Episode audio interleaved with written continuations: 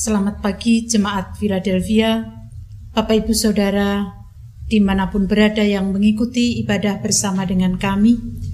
Kita akan mempersekutukan hati kita masuk dalam ibadah pada saat ini dengan satu pengakuan bahwa penolong kita adalah dalam nama Tuhan yang menjadikan langit dan bumi.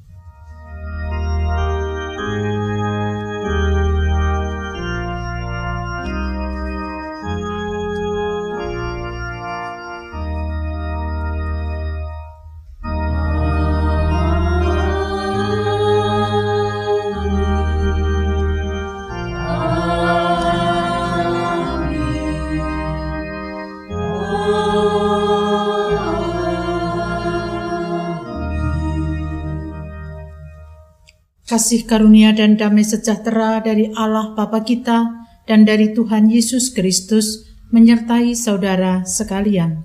Dan menyertai saudara juga. Jemaat yang dikasih Tuhan, kita akan bersama mendengarkan apa yang dinyatakan di dalam 1 Korintus pasal 15 ayat 58. Karena itu saudara-saudaraku yang kekasih, berdirilah teguh Jangan goyah dan giatlah selalu dalam pekerjaan Tuhan, sebab kamu tahu bahwa dalam persekutuan dengan Tuhan, jerih payahmu tidak sia-sia. Kita bersama menanggapi panggilan Tuhan untuk berkarya dalam kehidupan ini dengan giat, dengan bersama-sama menyanyikan NKB 126 bait 1 dan 2, Tuhan memanggilmu.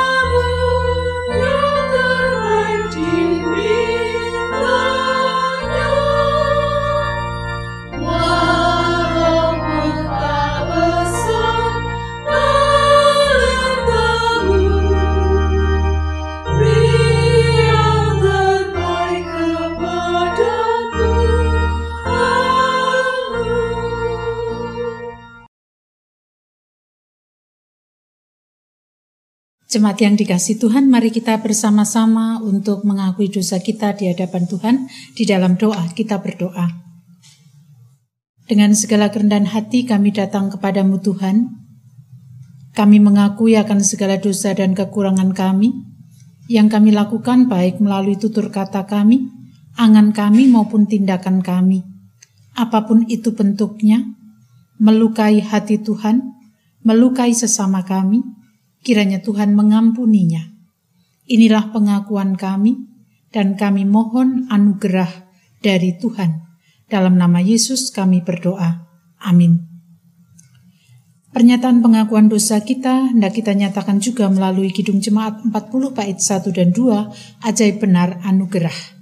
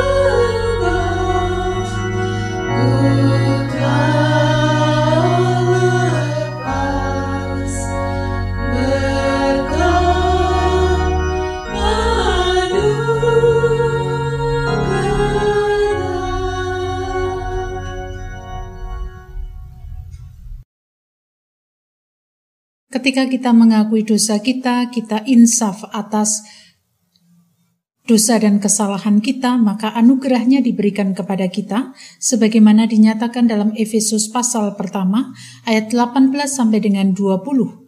Dan supaya ia menjadikan mata hatimu terang, agar kamu mengerti pengharapan, apakah yang terkandung dalam panggilannya, Betapa kayanya kemuliaan bagian yang ditentukannya bagi orang-orang kudus, dan betapa hebat kuasanya bagi kita yang percaya sesuai dengan kekuatan kuasanya yang dikerjakannya di dalam Kristus dengan membangkitkan dia dari antara orang mati dan mendudukkan dia di sebelah kanannya di sorga. Demikianlah berita anugerah dari Tuhan.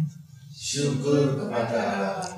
Kita sambut dengan pujian dari Kidung Jemaat 357 bait 1 dan 2, dengar panggilan Tuhan.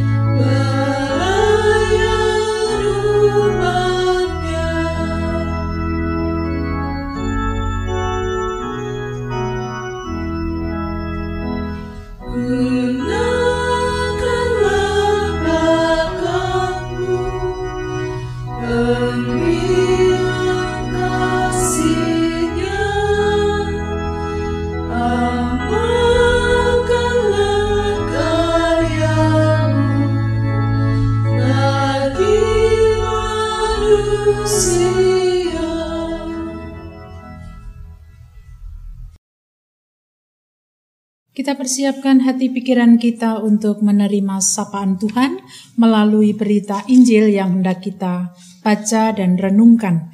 Namun sebelumnya kita berdoa dahulu. Ya Tuhan Allah Surgawi yang selalu mengasihi dan memelihara kami, baik pemeliharaan secara jasmani maupun rohani. Kami berterima kasih jikalau pada saat ini Tuhan pun juga hendak memelihara iman kami melalui sapaan Tuhan. Kiranya kuasa Kristus, kuasa Roh Kudus yang akan menaungi setiap kami di rumah kami masing-masing sehingga apa yang kami renungkan menjadi kekuatan bagi iman kami. Dalam nama Tuhan Yesus kami berdoa. Amin. Jemaat yang dikasih Tuhan, pada saat ini kita akan bersama membaca dari Markus pasal yang pertama ayat 14 sampai dengan 20. Markus pasal pertama ayat 14 sampai dengan 20. Yesus tampil di Galilea. Sesudah Yohanes ditangkap, datanglah Yesus ke Galilea memberitakan Injil Allah Katanya, waktunya telah genap. Kerajaan Allah sudah dekat. Berdoa, bertobatlah dan percayalah kepada Injil. Yesus memanggil murid-murid yang pertama. Ketika Yesus sedang berjalan menyusur Danau Galilea, ia melihat Simon dan Andreas, saudara Simon. Mereka sedang menebarkan jala di danau, sebab mereka penjala ikan. Yesus berkata kepada mereka, "Mari, ikutlah aku, dan kamu akan kujadikan penjala manusia." Lalu mereka pun segera meninggalkan jalannya dan mengikut dia. Dan setelah Yesus meneruskan perjalanannya sedikit lagi, dilihatnya Yakobus, anak Zebedeus, dan Yohanes saudaranya sedang membereskan jala di dalam perahu. Yesus segera memanggil mereka dan mereka meninggalkan ayahnya Zebedeus di dalam perahu bersama orang-orang upahannya lalu mengikut dia. Demikianlah bacaan Alkitab kita. Berbahagialah kita yang mendengarkan, merenungkan, bahkan melaksanakan dalam kehidupan sehari-hari. Haleluya!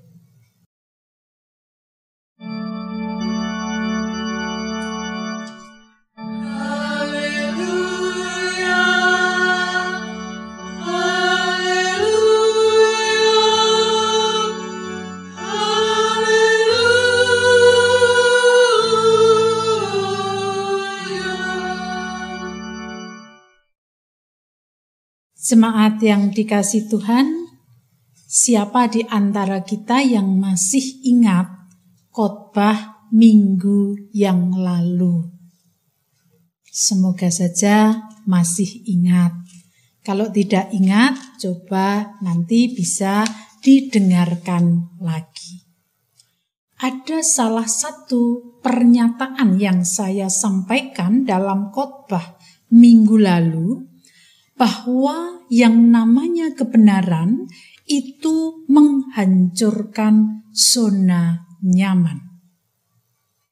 Pada saat Yesus memanggil Filipus dan Nathanael, semoga kita ingat ya.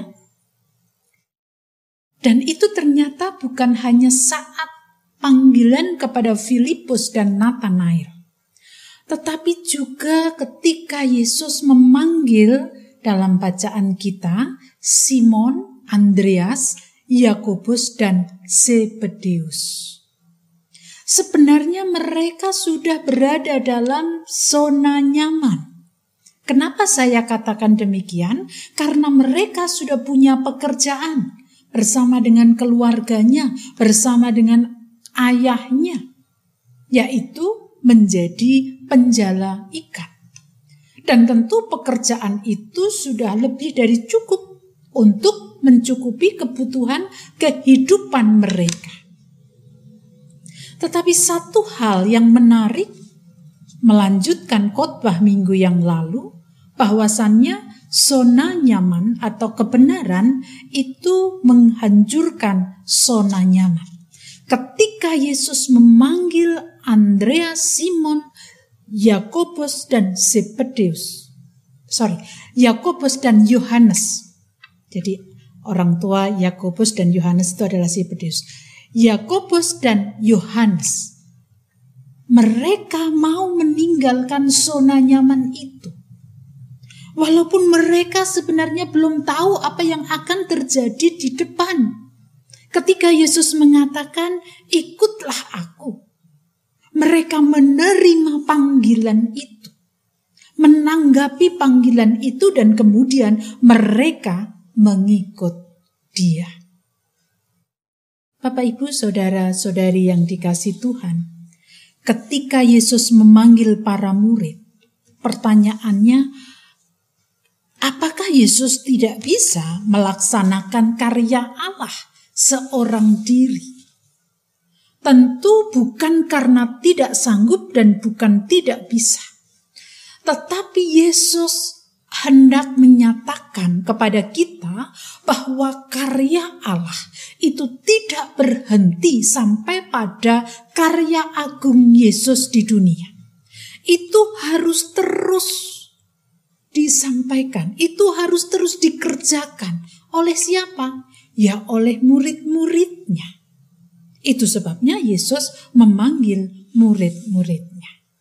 Pertanyaannya adalah, apa tugas muridnya?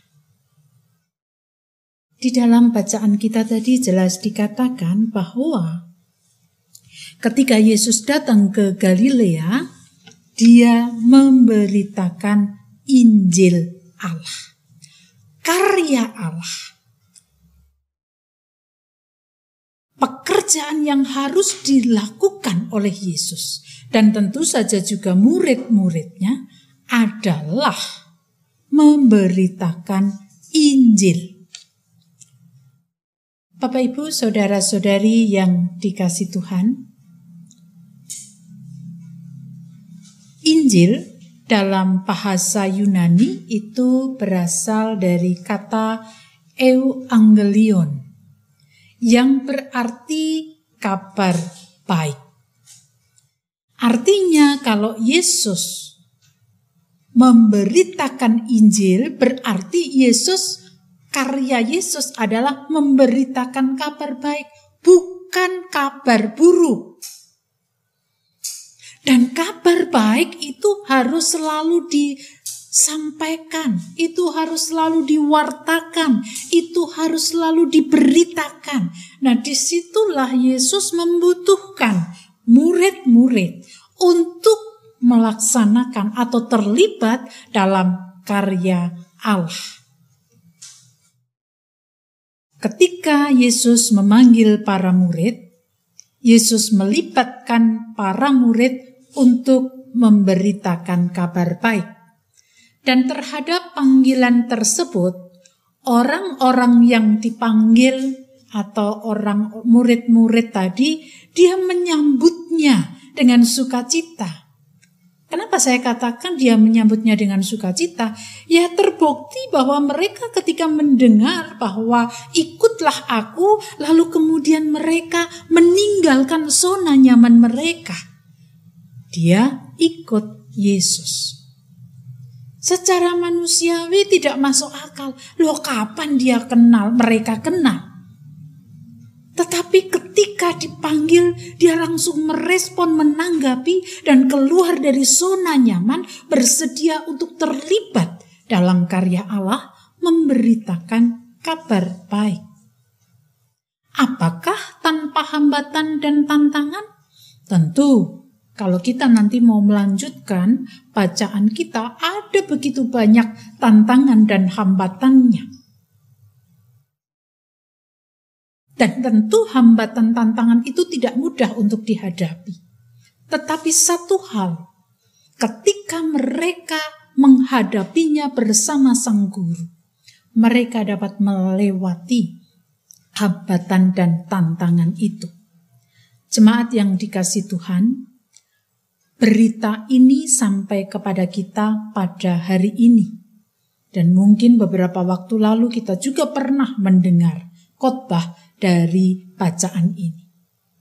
Artinya apa? Artinya kita pun dipanggil untuk memberitakan Injil. Memberitakan Injil itu apa? Memberitakan kabar baik. Dikejar lagi kabar baik itu apa? Ya sesuatu yang baik, berita-berita yang baik, berita-berita yang menyejukkan, berita-berita yang menyemangati. Kepedulian kita kepada sesama, berbuat baik kepada sesama, itu adalah kabar baik. Jadi kabar baik memberitakan Injil itu bukan sesuatu hal yang besar harus kita lakukan. Melalui kalimat-kalimat yang menyemangati, menyejukkan, itu sudah sebenarnya sudah menyampaikan kabar baik dan itulah panggilan hidup kita. Jika kita menyatakan diri bahwa saya murid Yesus, berarti kita bersedia terlibat dalam karya Allah, yaitu menyampaikan kabar baik. Memberikan semangat kepada orang lain, memberikan dukungan kepada orang-orang yang memang membutuhkan dukungan, menguatkan mereka yang sedang mengalami penderitaan. Itu bukti konkret kita menyampaikan kabar baik, sehingga orang-orang yang membutuhkan dukungan, orang-orang yang membutuhkan kekuatan, mereka kuat, bisa melewati hidup. Maka, Bapak Ibu Saudara, kita tidak usah muluk-muluk. Mari kita melakukan dari hal yang paling yang paling sederhana saja. Apa ya yang saya sampaikan tadi? terlibat dalam karya Allah itu adalah memberitakan kabar baik melalui yaitu tadi berita-berita yang menyejukkan, memberikan semangat, memberikan penguatan dan lain sebagainya. Kita bisa ketika kita sebagaimana uh, para murid yang kemudian menerima panggilan itu untuk terlibat dalam karya Allah. Selamat untuk melibatkan diri atau terlibat dalam karya Allah menyampaikan Injil atau memberitakan Injil. Amin. Saat teduh bagi kita semuanya.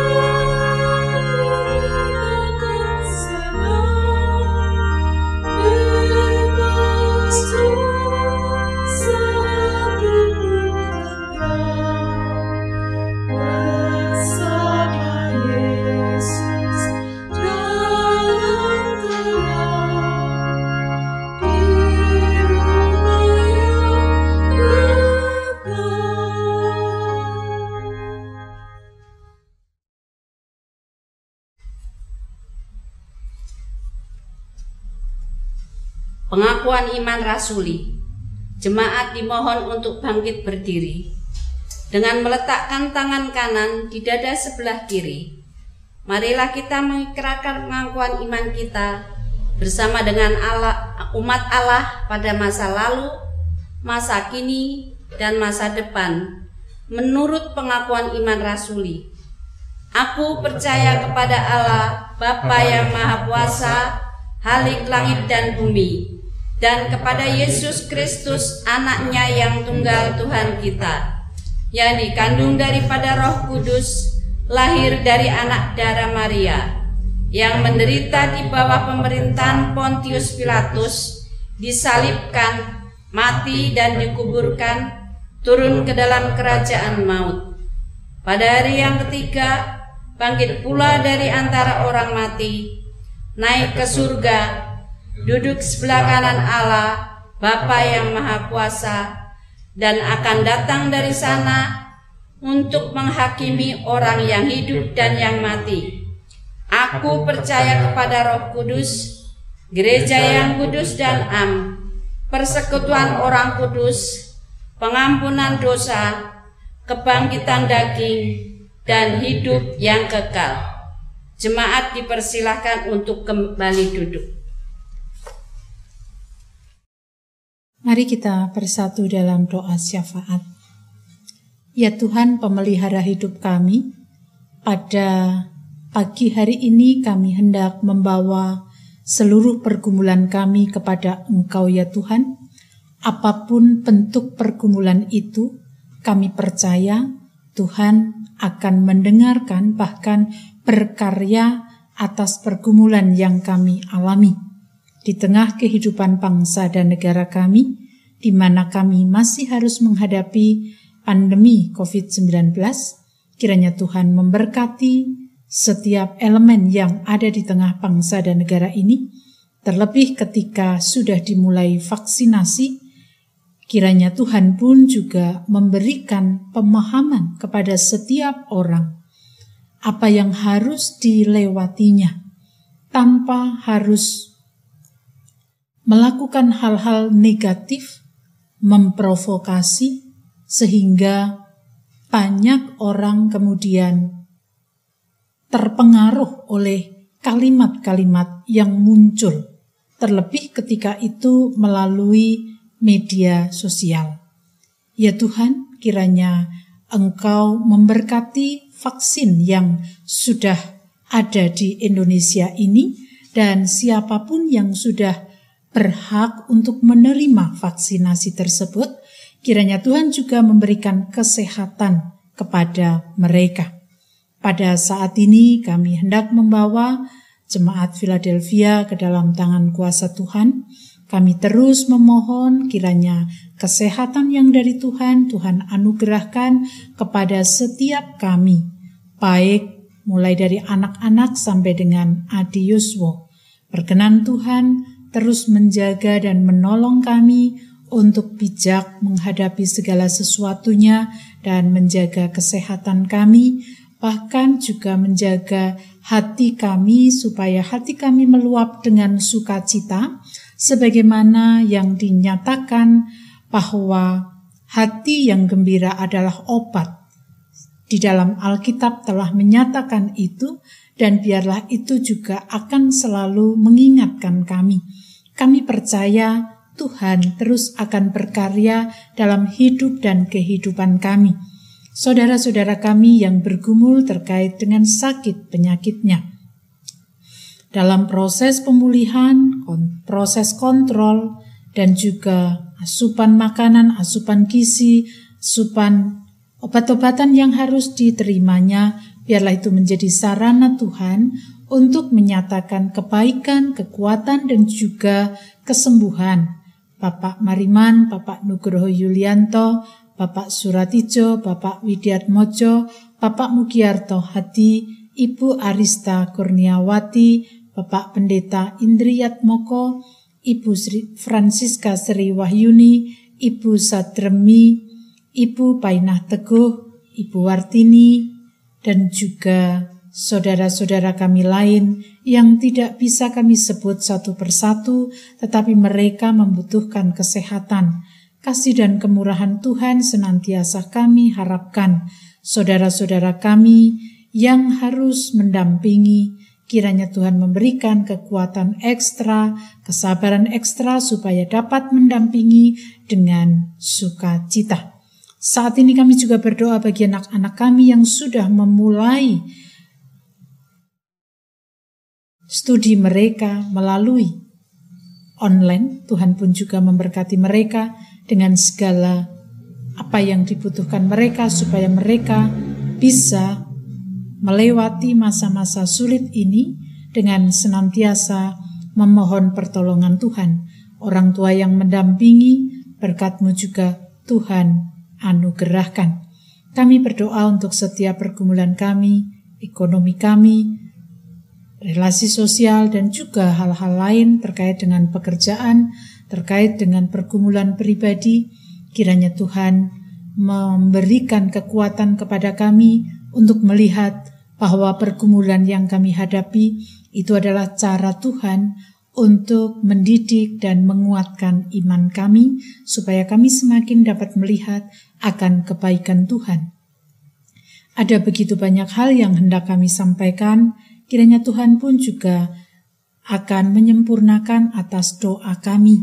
Kami juga berdoa untuk keluarga Bapak Widodo dan Ibu yang harus mendampingi saudara kami Febrianto Nugroho bersama dengan putri-putrinya. Tuhan memberkati supaya keluarga ini senantiasa Tuhan kuatkan dan Febri juga senantiasa dikendalikan oleh kuasa Roh Kudus sehingga apa yang dilakukannya senantiasa bersandar pada kehendak Tuhan.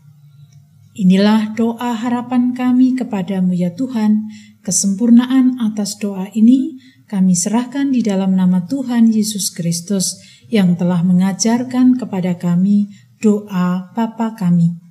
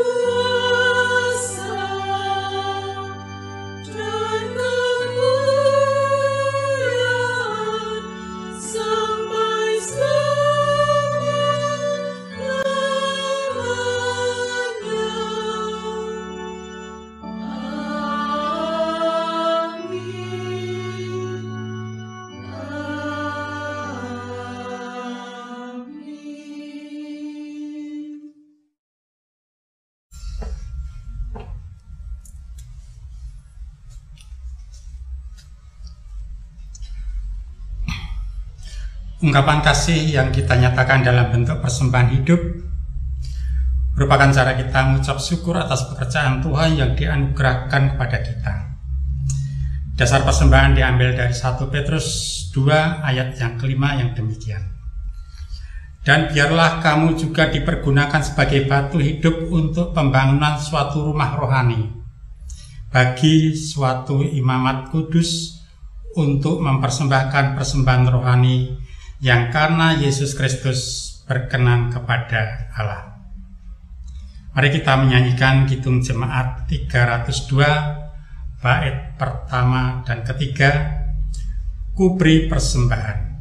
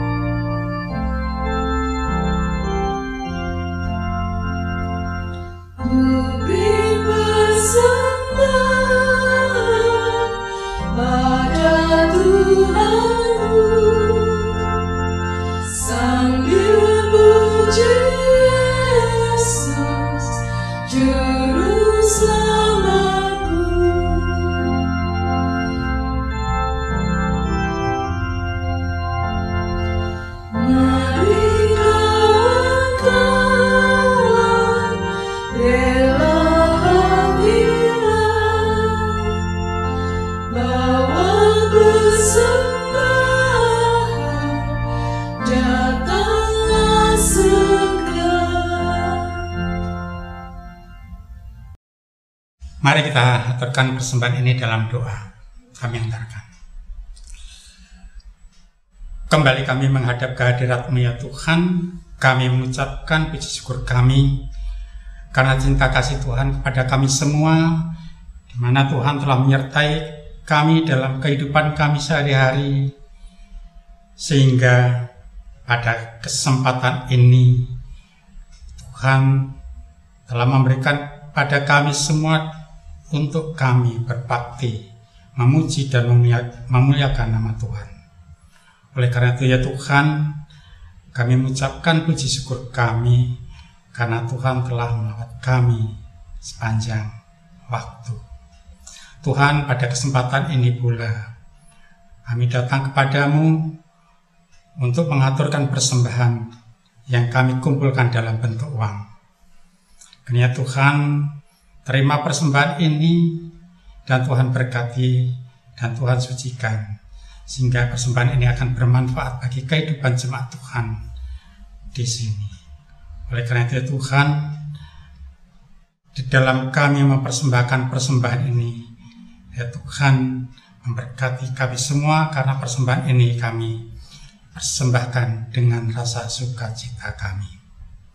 Berkatilah hamba Tuhan yang mengelola persembahan ini, kiranya persembahan ini dapat bermanfaat bagi kemuliaan nama Tuhan. Inilah doa kami ya Tuhan, dan ampunkanlah apabila ada kekurangan kami, ada dosa-dosa kami, kiranya Tuhan mengampuninya di dalam nama Tuhan Yesus Kristus. Kami berdoa dan mengucap syukur. Amin.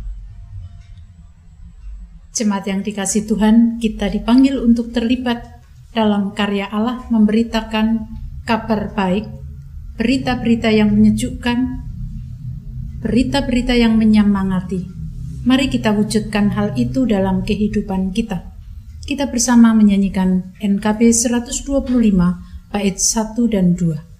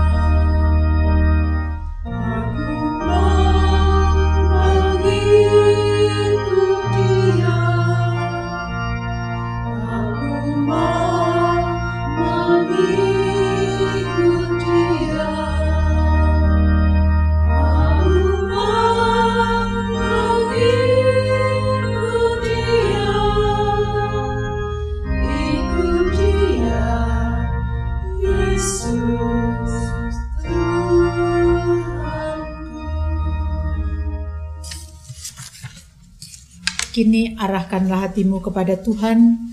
Kita akhiri ibadah di rumah kita masing-masing dengan sukacita. Lanjutkan hidupmu dan teruslah berkarya bagi Tuhan, terimalah berkatnya. Kasih karunia Tuhan Yesus Kristus dan kasih Allah Bapa serta persekutuan Roh Kudus menyertai saudara sekalian selama-lamanya.